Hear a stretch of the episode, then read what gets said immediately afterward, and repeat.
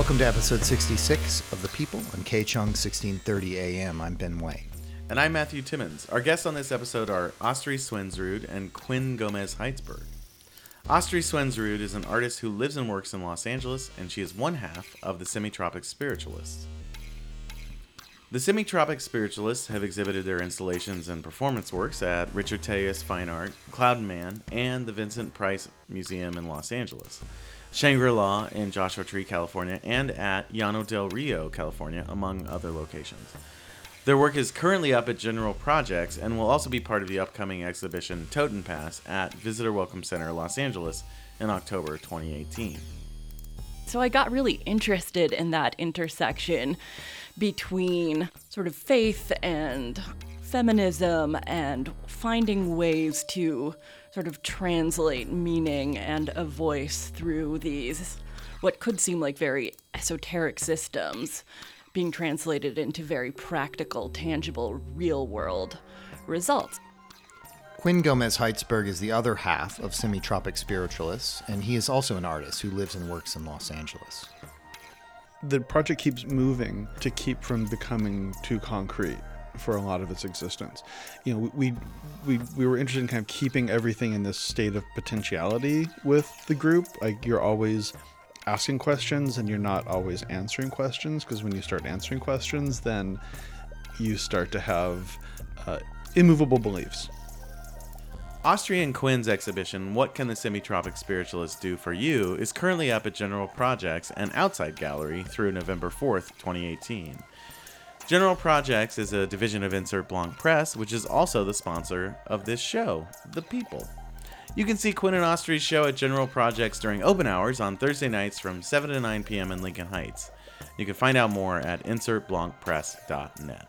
And at the end of the show, we're going to hear an excerpt from Audrey Chen from her recent performance here in Los Angeles.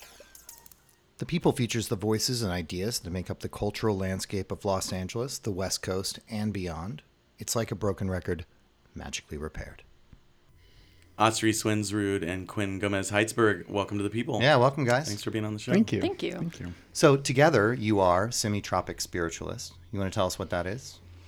Yeah. Um, Semitropic Spiritualists is a collaborative project that Quinn and I have been working on since 2012. We have, since that time, created a series of works that combine performance and installation and printed materials to explore ideas of both Californian utopian traditions and spiritual movements and histories, as well as using it to kind of dig into larger conceptual issues of faith and belief and charlatanism and um, sort of the human experience of translating a belief system or a metaphysical system. We uh, came upon the semitropic spiritualists kind of in a in a bit of a roundabout way. We um, I was reading. I don't know why I was reading uh, a property blog um, in 2012 Yeah. uh, that was mentioning um, development that was about to happen on the semitropic spiritualist tract, which is a, a piece of land in Echo Park, uh, at the corner of Riverside and Alessandro, um, that was being developed for the first time in 100 years. And there were um, local activists that were trying to keep the land open and, and, and, and, uh, and untouched, but um, the artiste lofts were scheduled to be built in this space. So uh, as we, we you know, did a little research into why the place was called the Semitropic Spiritualist Tract, we discovered the actual Semitropic Spiritualists, which were a group that was um, that purchased that land in 1905. And at that point, that was in the outskirts of Los Angeles. It was the end of the red car trolley line, um, kind of away from everything that was the Edendale neighborhood at that point, a bit bohemian and a bit on the fringes uh, of the city. Um, and they were a spiritualist group. They were a spiritualist church, uh, and they bought that land uh, for their camp meetings. And they had a large central park that was surrounded by small plots of land that people could purchase to have tents, maybe buy a couple and have a cabin, but also as a way to kind of isolate the space, so it wasn't um, something you could split up into individual like housing tracts. And this is not an unusual thing for early 20th century America in general, and Los Angeles specifically, right? Like this idea of this spiritual. Right, community. right. Yeah, at the turn of the century, um, the turn of the 20th century, you saw a lot of this kind of spiritualist community development taking place, especially across California. Originally, spiritualism as a religion began in, I believe, the 1840s in New York State, and it started with people like the Fox sisters and the um, philosophies of Andrew Jackson Davis. It became this kind of off growth of Christianity, or in some ways, a response to um, what was seen by certain individuals as the kind of overly mandated or harsh like calvinist beliefs and this was um, an idea that you as an individual could have a much more um, direct connection to the spiritual. So it started out on the one hand as this very kind of progressive movement trying to get away from a lot of the structures of previous organized religion and allow people to have more autonomy within their own beliefs but at the same time as it was um, becoming connected to progressive causes like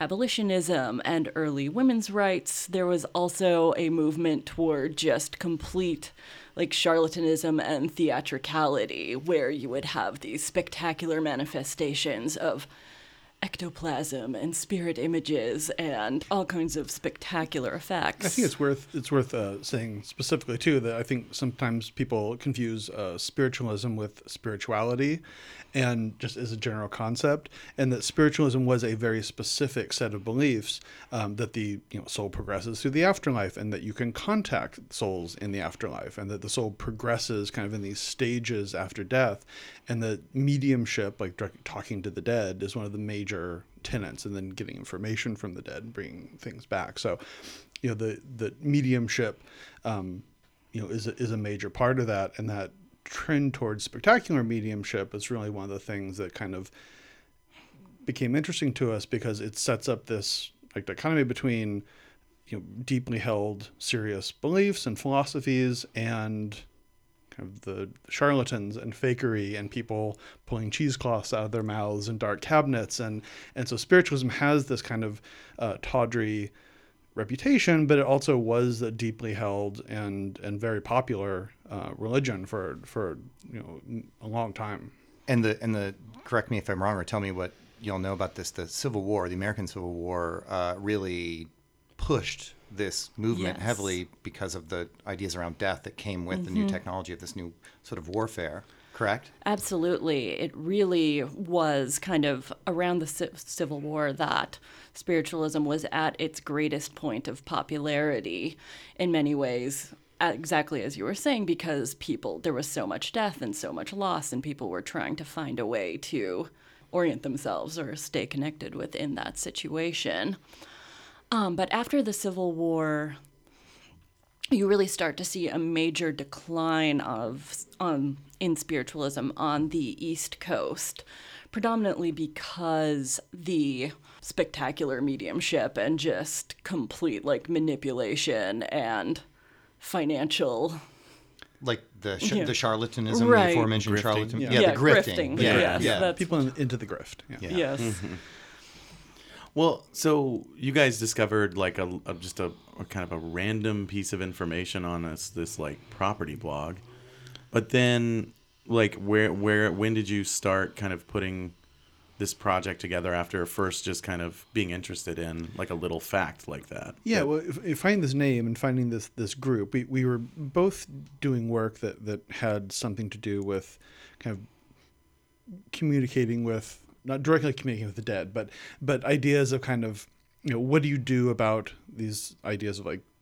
death and the transition there, and and how do you deal with like these kind of larger in my work personally the, work that i was doing at the time was dealing a lot with kind of fear and and the irrational mind and how we wrap ourselves around kind of these like large ideas of, of, the, of the things we we're afraid of of of death of you know, catastrophic events like What's the interest to pursue that in a, Yeah. in, a, in an to take it beyond just like, oh, that's an interesting. because there's so many uh, anyone from Los Angeles or who's been here or knows about it knows that this city and this region of the country is just littered with we're lousy with with weird cults and health spas and, and stuff like and they're all really cool. So what is it about this one that really like got y'all got its hooks in y'all? Yeah, well, we discovered the name the Semi-Tropic Spiritualist tract, as Quinn was saying, in this real estate blog.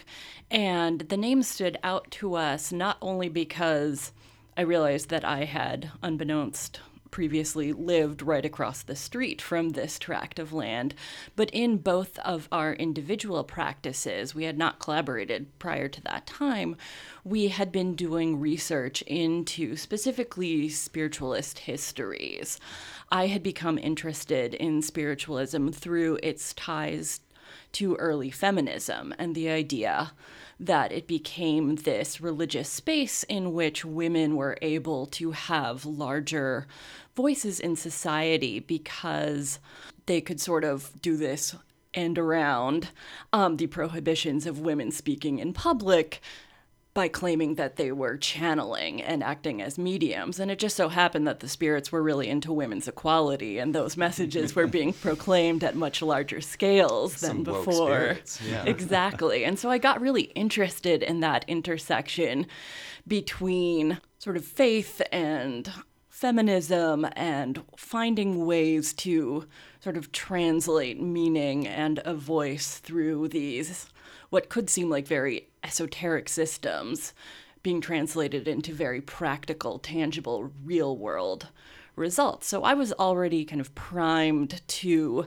notice that term spiritualism existing within an unexpected context. And the same is true for Quinn, because in your work, Quinn, do you want to talk about what you were looking at? Yeah, I was uh, looking at spiritualism and spirit communication as kind of this this this way of people dealing with kind of these these um, intangible fears of, of, of death and like piercing back and forth and and creating objects. Like a lot of my work deals with um, material culture, uh, the things that we produce to either bridge our way toward the unknown or to separate us from the unknown the, that we're afraid of. So I was trying to create these like spirit trum- spirit trumpets. Like it's a was it was one of the objects that was manufactured by spiritualists. They kind of like uh, megaphone looking things, but they were you know to amplify the the the spirits you know voices for us. But I was building things like that.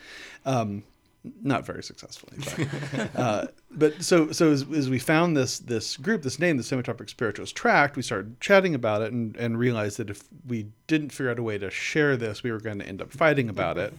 Um, so we decided that this might be a, a, a fruitful place for us to to collaborate. And it, it was, a, as Astri said, our first collaborate, collaborative project. This was in 2012, uh, and we're still doing it and that it now. first that first instantiation was at uh, the um. That, Uh, tell us about that first. It was at version. um, the one of the road concert projects uh, organized by Stephen Van Dyck. It was on Mulholland Drive, the Mulholland Derive uh, iteration of that, and we had created a roadside. Um, Yeah, like a roadside sort of welcome center or orientation center for the semi tropic spiritualists. Um, the road concert events, for those who are not familiar with them, are a series of a day long series of artistic installations and performances or audio pieces that run down the length of an entire major street in Los Angeles. This one was located along Mulholland Drive, and we chose a site at the very beginning of Mulholland Drive, um, up in the Hollywood Hills, basically. Um, with this overlook toward downtown Los Angeles, this kind of perfect vista or view to downtown Los Angeles, or at least it was supposed to be. It was kind of smoggy the day that we were there, so it was a little hard to see. But um, we set up this semi-tropic spiritualist sort of welcomes um, orientation station along the side of the road, where as people would stop by and visit us, we would lead them through a series of exercises meant to orient them to the landscape using a series of viewing devices, and then we would talk to them about the histories of these um, turn of the 20th century spiritual organizations um, that are now all defunct, but at that time had been very present in Los Angeles. We had done a lot of research in old LA newspapers from the time of the semi-tropic spiritualists and found all of these listings for sites and meeting halls and spirit mediums and seances and all of these events that were taking place across the city and just being published as these very banal lists in the newspaper. And so we had mapped those out with overlays that you could kind of see these locations of historic spiritualism against the backdrop of contemporary Los Angeles. And then ultimately, we would lead the viewers. Um, who came to the show to this larger divination board that we created, where they would use a planchette and sort of ask them a bit tongue in cheek to use that to find new sites of spiritual manifestation. So, already beginning to play with those poles between actual history and very sincere manifested organizations, but then also kind of bringing in these more spectacular forms and asking our viewers to engage with. And did you did you guys think of that uh, as a as a performance? Were you there like kind of performing, um, or was it a bit more like just information center? Um, it, it, it was a little bit of both. That that was a very unscripted performance. We were there though as the semi-tropic spiritualists. We have you know uh, we wear slightly different clothes and and present ourselves in slightly different ways when we are we are them. Um, and and we had planned I think to do two hours um, out on the side of the road and ended up staying for the entire day um, because people kept coming and people kept interacting and we had you know people lined up to go through this process with us and hear our spiel and and and divine on the on the divination board. And and um and so it, I think over the course of the day also that that is our first performative project the performance aspect of it became you know clear that we were embodying these people You're listening to The People on KCHUNG 1630 AM. I'm Matthew Timmons. And I'm Ben White. Remember that you can find the people on uh, Stitcher or SoundCloud or anywhere else where you get your podcasts. And hey, if you like the show, tell a friend about it. It'd be great. Yeah, and speaking of friends, if you're in the market for a shiatsu massage, check out friend of the show Brian Ramish at his practice Shiatsu Alchemy. That's in Los Feliz, California. And Shiatsu Alchemy is a system of therapeutic body work focused on creating a balance in body, mind, and spirit. And you can find out more at shiatsu alchemy.com. I can say that uh, he's worked on me and it's a life changing experience. So if you're in the LA area, definitely check him out. And now back to our conversation with Astri Swendsrud and Quinn Gomez Heitzeberg. So, Quinn and Astri, I would I would be interested to hear you talk about performances of yours for semi-tropic spiritualists that I've been to, where I have or, or I've had an interesting relationship to them, trying to figure out like if there's a level of cynicism to it or there's a level like you mentioned earlier uh, a tongue-in-cheek aspect to it. Like how do you approach it in relationship to your own experiences with with with spiritual life or or an understanding of like invisible exterior forces yeah, that's something that we've thought a lot about in creating these projects. What is our relationship to kind of the source material that we were discussing here earlier? Where while the project does come from these this very particular historical touch point with the spiritualist faith, with the fact that we were really sort of interested in the way that this history, which while spiritualism is still practiced by some today, is largely kind of a time capsule or no longer a major voice within American religious practice. Spiritualism is this kind of fascinating history of both what we see as the best impulses within the human experience of faith the desire for community, the desire to sort of do good and right in the world, and to have this very like um, strong sense of per- personal agency and community connection. But at the also at the same time, there was just this total construct of as we were talking about manipulation and sort of the grift of spiritualism. And so to us, it became an interesting way to kind of step back and almost take a broader look at all of these different positions that emerge when you can kind of clearly see these human constructions built around an experience of the spiritual or an experience um, trying to tap into the unknown. And I think for Quinn and myself, it's something that we've tried to approach very openly and honestly, while there is often a sense of humor kind of subtly engaged within the works we don't try to approach it as like an entirely cynical experience. In fact, in many ways, the project, especially in many of its earlier iterations, we realized we were constantly desiring to be really genuine and be really truthful, to use the semi-tropic spiritualist history as a jumping off point to then really think about the nature of community and the nature of belief and what it is that brings people together and these very sort of positive or um, necessary human motivations beyond um, within a spiritual experience. As the works are progressing now, we're almost moving, we see the project moving into another phase where we're starting to look at the tendency toward manipulation or the tendency toward almost trying to like ask too much or take too much from a viewer or a participant. Or to, to promise too much. Right, right. To overextend ourselves mm-hmm. and our, our own claims.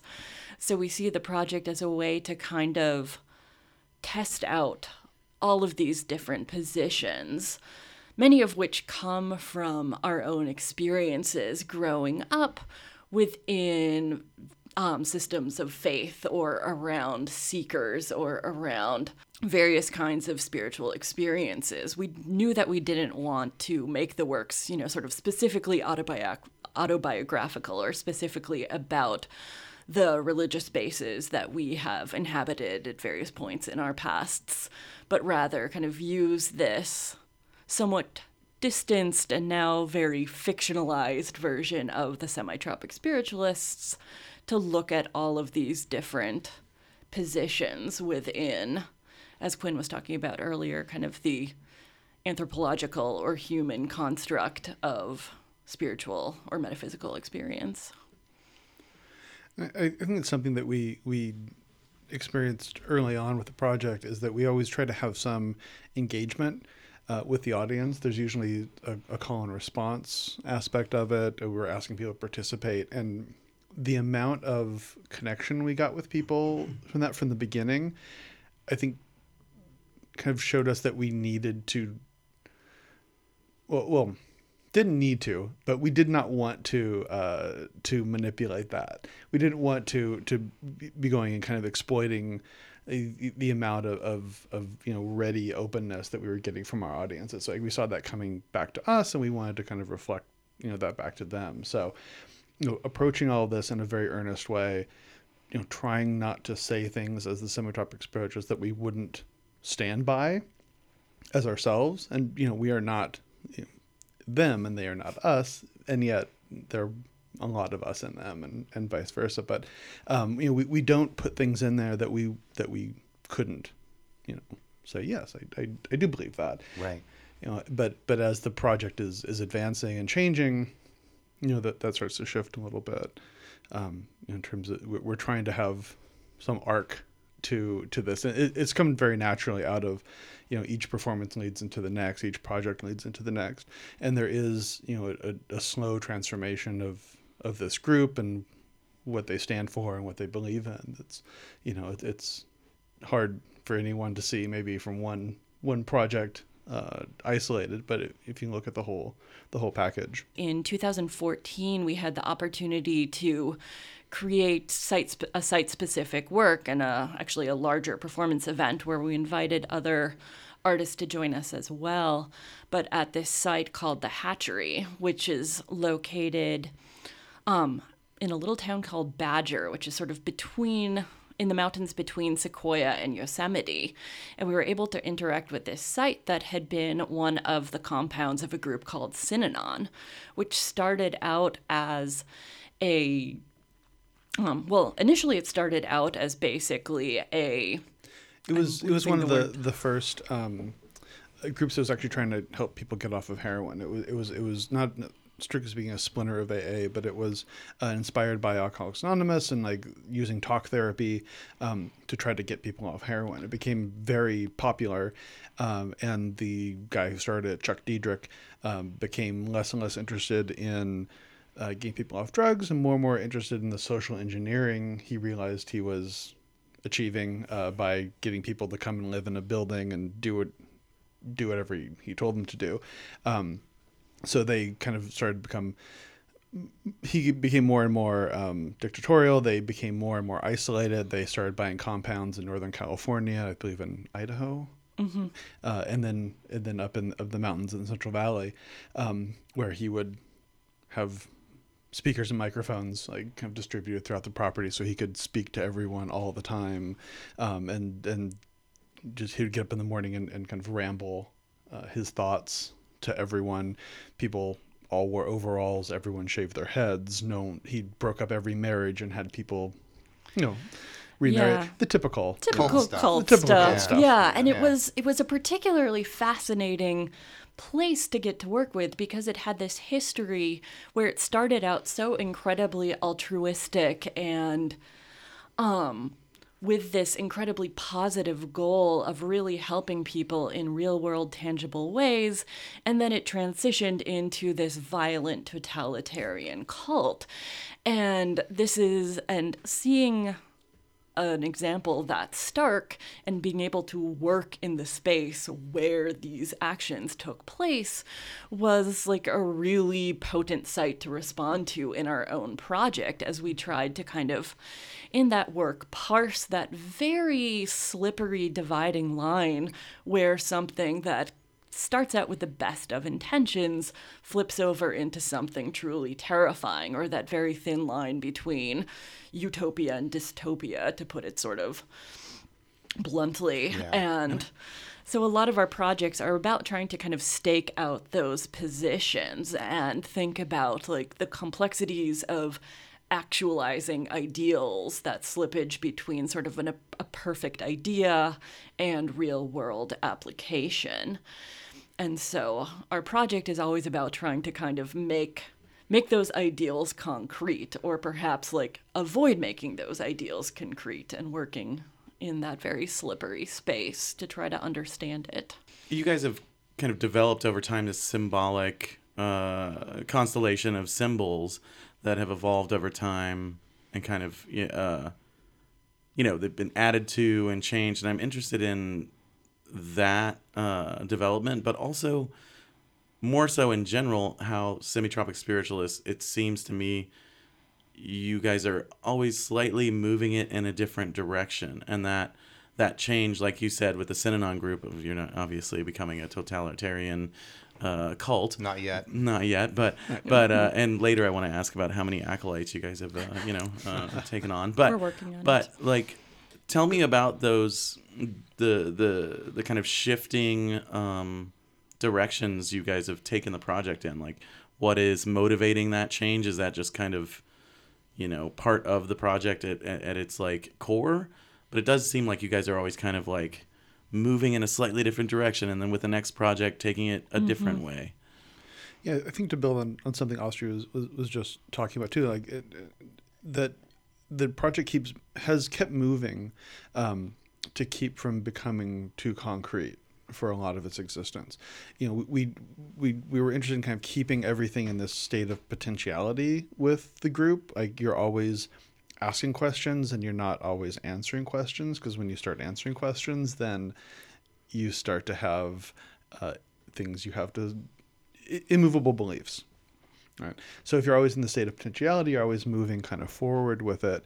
Then you, there's always more. There's always something else to engage with. There's always a new idea, and, and asking questions in this path of questioning um, was something that that's been really important. You know, for for a lot of the project. So it's always about the unknown and trying, trying to touch the unknown, but but putting out these, you know, these queries and these, you know, find different ways to ask ask questions. And the symbols have come out of Yeah, we've created a set of simple symbols, as you mentioned, Matt, um, that we kind of created in our first project almost without thinking too hard about them. we when we started the initial project at the road concerts, we had no idea that we would do any other works as semi-tropic spiritualists. It was kind of a one-off experiment.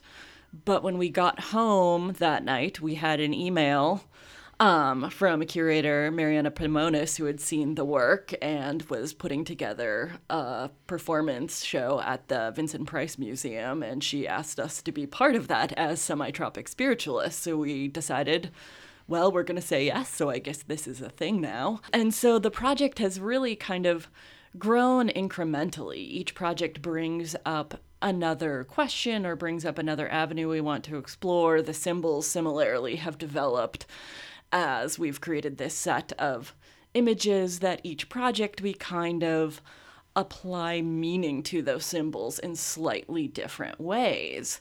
And that in itself has become a really interesting part of the project to us. That if we take the same set of symbols but contextualize them slightly differently every time we present the work, you can kind of get to see how the nature of a st- belief structure or an organization can change in really subtle ways. Um, for the current body of work that we've been working on, um, we decided to actually make a more definitive shift. As Quinn was saying, um, for the most part, we in previous works had been trying to exist in this state of potentiality, asking questions, not really making any promises. But for this next set of works, we're actually taking the stance that we have a system that can help your life.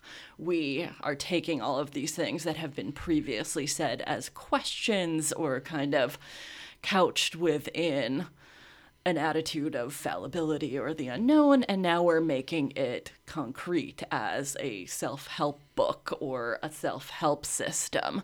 And it's the exact same content, we're just shifting the language in which we are stating it. And all of a sudden, the project feels like it's taking on a very different tone.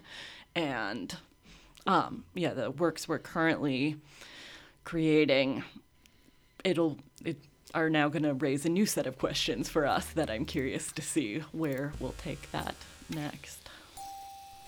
You're listening to The People on KCHUNG, 1630 AM. I'm Ben White. And I'm Matthew Timmons. You can find The People wherever you find podcasts on iTunes, Stitcher, SoundCloud, etc., everywhere. And if you're listening to this show and you're enjoying it, hey, you should tell a friend about it. Yeah, it's a pretty please good tell show. a friend. Yeah. Uh, and now let's get back to our conversation with Astri Swendsrud and Quinn Gomez Heitzeberg.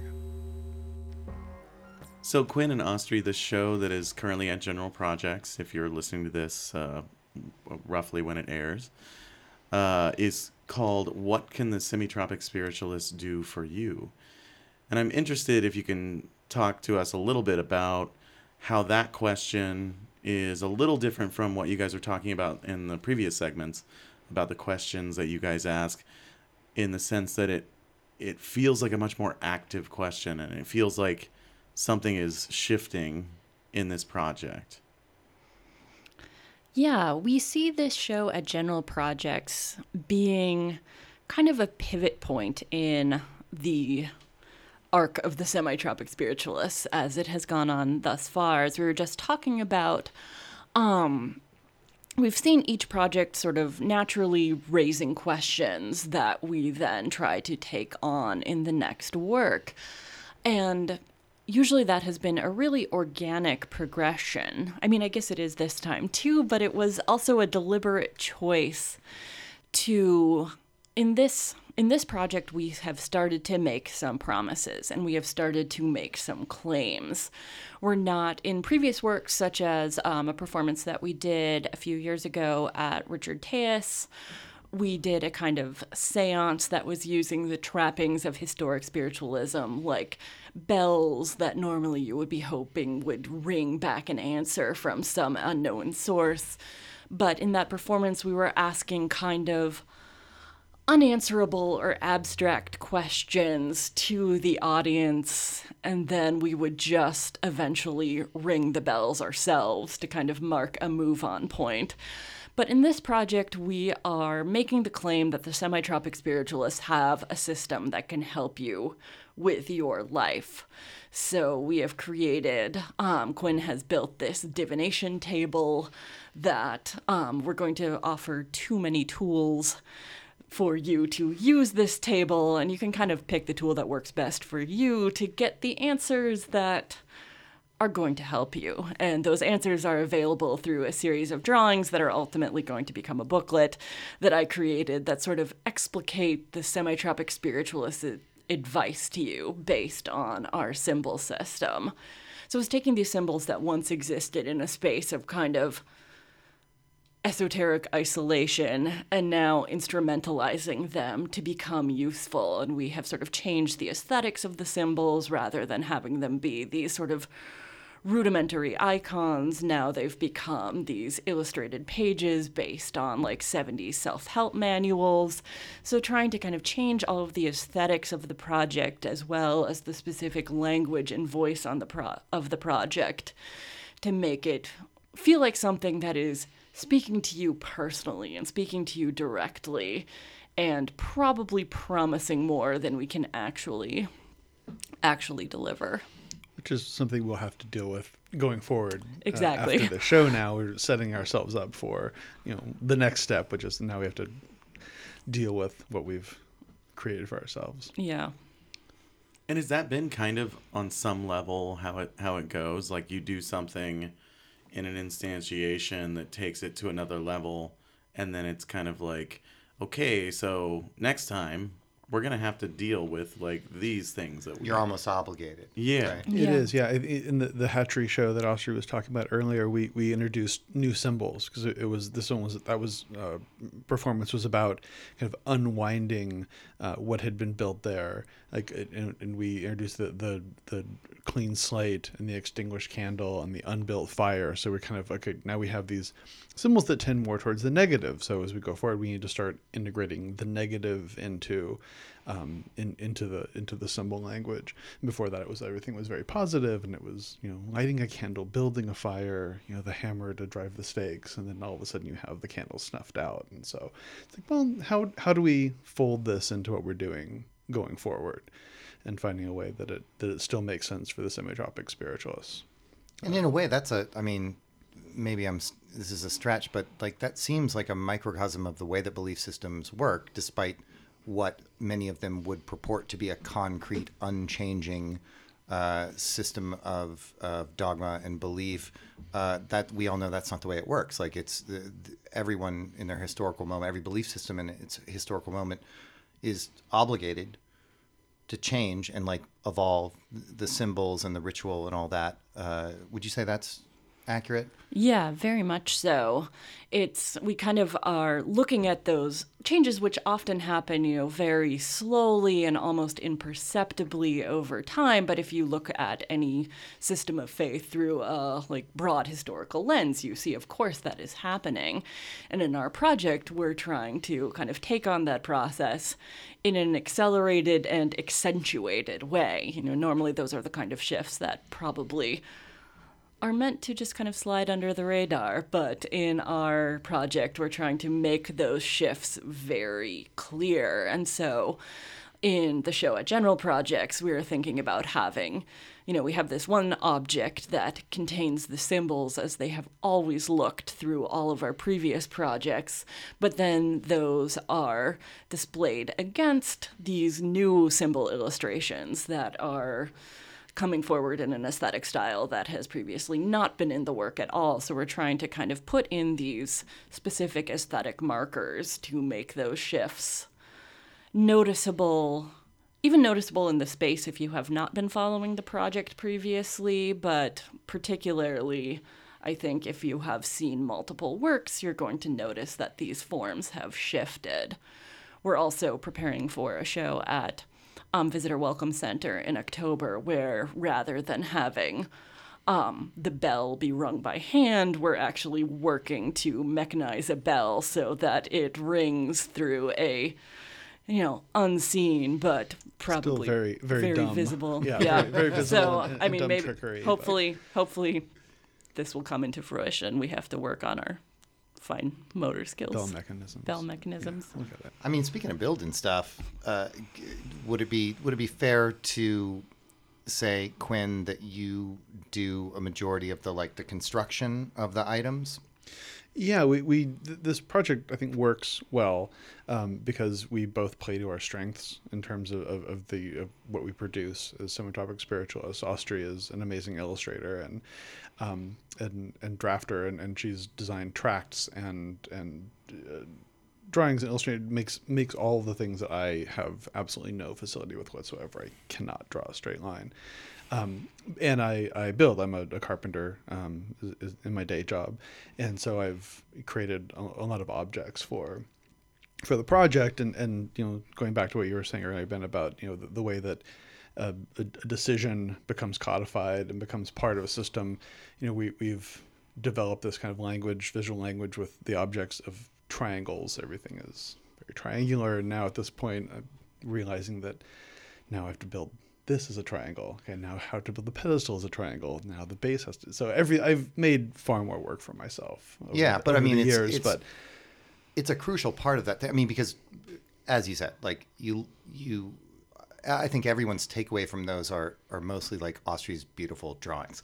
you know, it's like those are the beautiful things right up front. But I, I always notice as a like an amateur carpenter that like in addition to those amazing illustrations, like there are these very clean, like pedestal constructions and vitrine constructions that are like have a have signification of cultiness or what would you describe like how would you describe it Well, they they yeah they, they certainly do all read as semi-tropic spirituals. I hope, which is you know the the way we we design them and the way we think about them is that these are the objects that this group, which again as, I said before, like is a slight variation of us. So the things that we like and enjoy uh, and find aesthetically pleasing, but they're the, they're what this group has decided is their is their visual language, um, and so they do. They all read as this kind of um, set of objects, set of set of you know, n- not not strictly speaking ritual. Well, I guess they are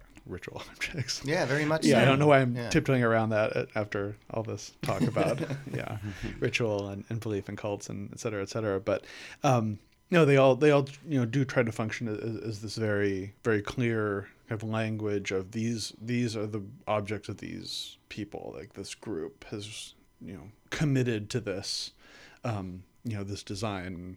So we've committed to this design. And the the triple pyramid that uh, is constructed like it has magnets in it. They all hold together. That object, in and of itself, is like just gorgeous. I mean, Thank you. I, I definitely not amateur carpentry. St- still not But, you not know. entirely sure how I made that. I have trouble remembering. It hasn't been that long ago, but but I, I pressed to make it again. It's it is tricky, but But yeah, something that we're really interested in doing is when we're not in the studio or at our jobs, I guess what we do for our own entertainment is try to go around and visit as many esoteric organizations, chapels, churches, temples um, around Los Angeles and anywhere we travel. And we're always interested in sort of building up this visual reference library for ourselves of the objects, the tools, the material culture that is manifested by these religious groups. And so, in many ways, like,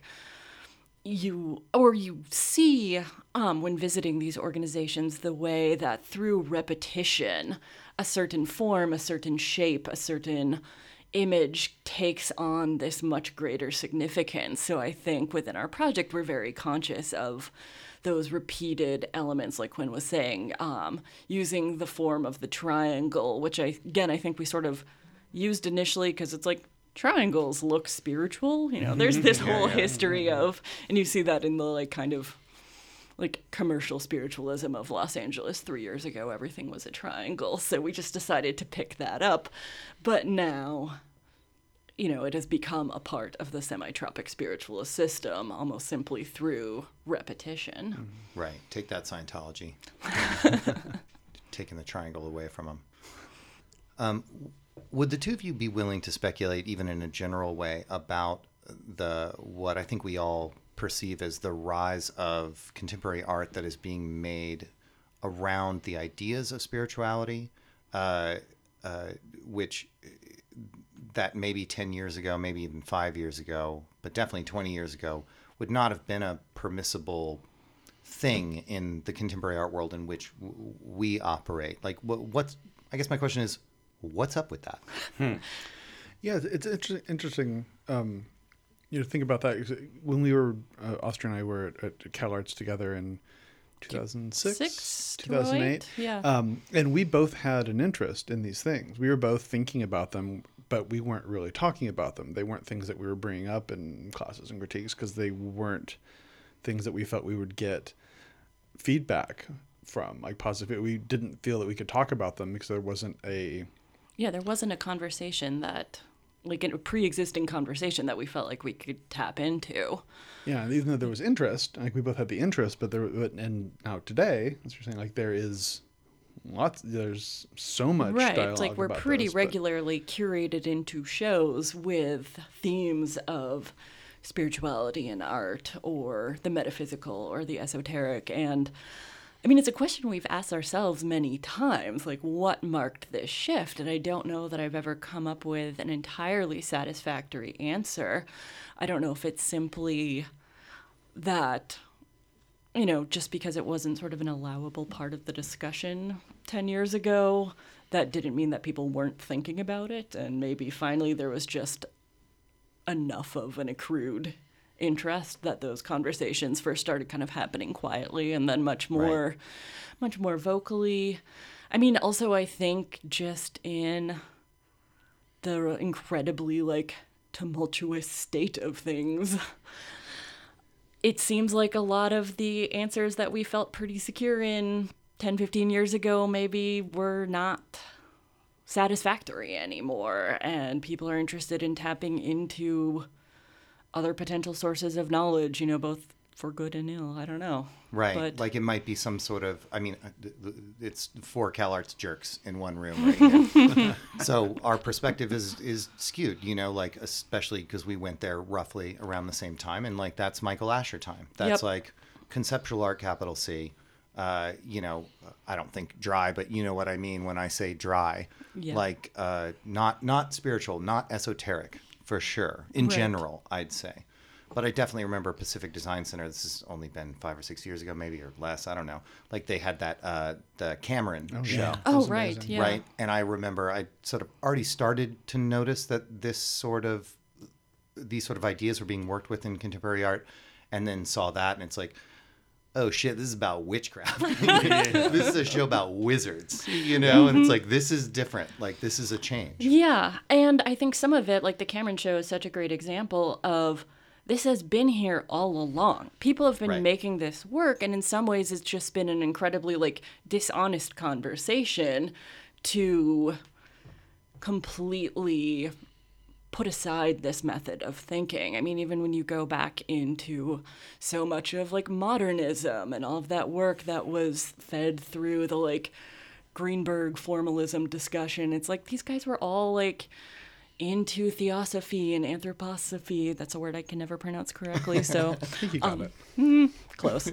But those were all such a part of their practices and research and background. And it's just a much more fascinating and rich and complicated world to bring all of these discourses into conversation, at thing, least it- in my opinion. Yeah, these Yeah. the things that, that, that come that we remember and forget again. There was the show in the LACMA show, the Right, the spiritual and art Spiritual in and Art like show in the- Oh, yeah. in the maybe? 80s, which was uh, uh, you know the the huge kind of re rethinking about like what role so much of this stuff played in in in the history of, of, of modern art, and then we kind of let it fade again, and then we remember it Yeah, again. and I mean, maybe it's a dumb example, but there, uh, maybe there is a relationship like ceramics, like that was. I remember, Mm-hmm. like when I went to CalArts in the early aughts, it's just like there was no ceramics Oh, department. yeah. It's a thing that, like, I mean, uh, uh, California uh, uh, CCAC, like dropping the crafts, you know, like Mm-hmm. Right. that sort CCA. of CCA, right? Right. It's like, yeah, uh, uh, ceramics is a huge part of the history of art making in California, especially. And then all of a sudden, it was It's like, oh no, this is du- this is dumb and hippie, and like, oh, we don't do this now. And like, but now It's uh, a huge part of the thank goodness, contemporary like- art scene, like Right. in Los Angeles. yeah, like, and Cal Yeah. Arts, Cal Arts has uh, developed, uh, you know, the the center of conceptual art study has now a very extensive ceramics department and hmm. is killing it. You know, and it's like, yeah, so all of a sudden, ceramics it's is cool okay. again. Yeah, it's Right. good. Yeah. Yeah, and I mean, maybe some of it also has to do with like internet connectivity and the rise in subcultures Sure. and the fact that there is, it's much harder to control a singular narrative of what art is and what sort of art in academic settings can and is willing to discuss. Well, Quinn Astri, thank you so much for joining us on the People. Thanks Thank for you for having show, us. guys. you. You've been listening to the People on KCHUNG 1630 AM. I'm Ben White.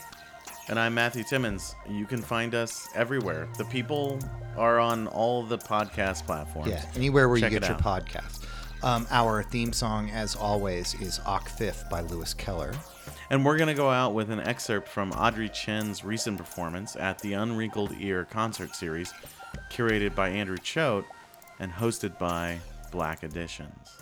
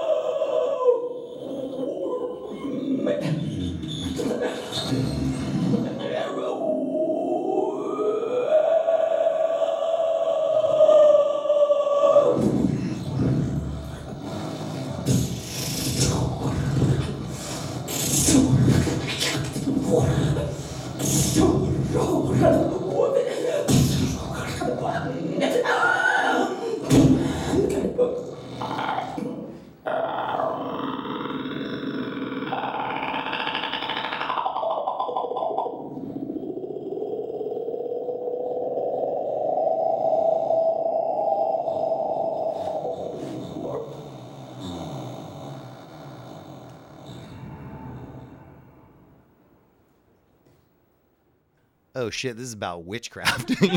this is a show about wizards.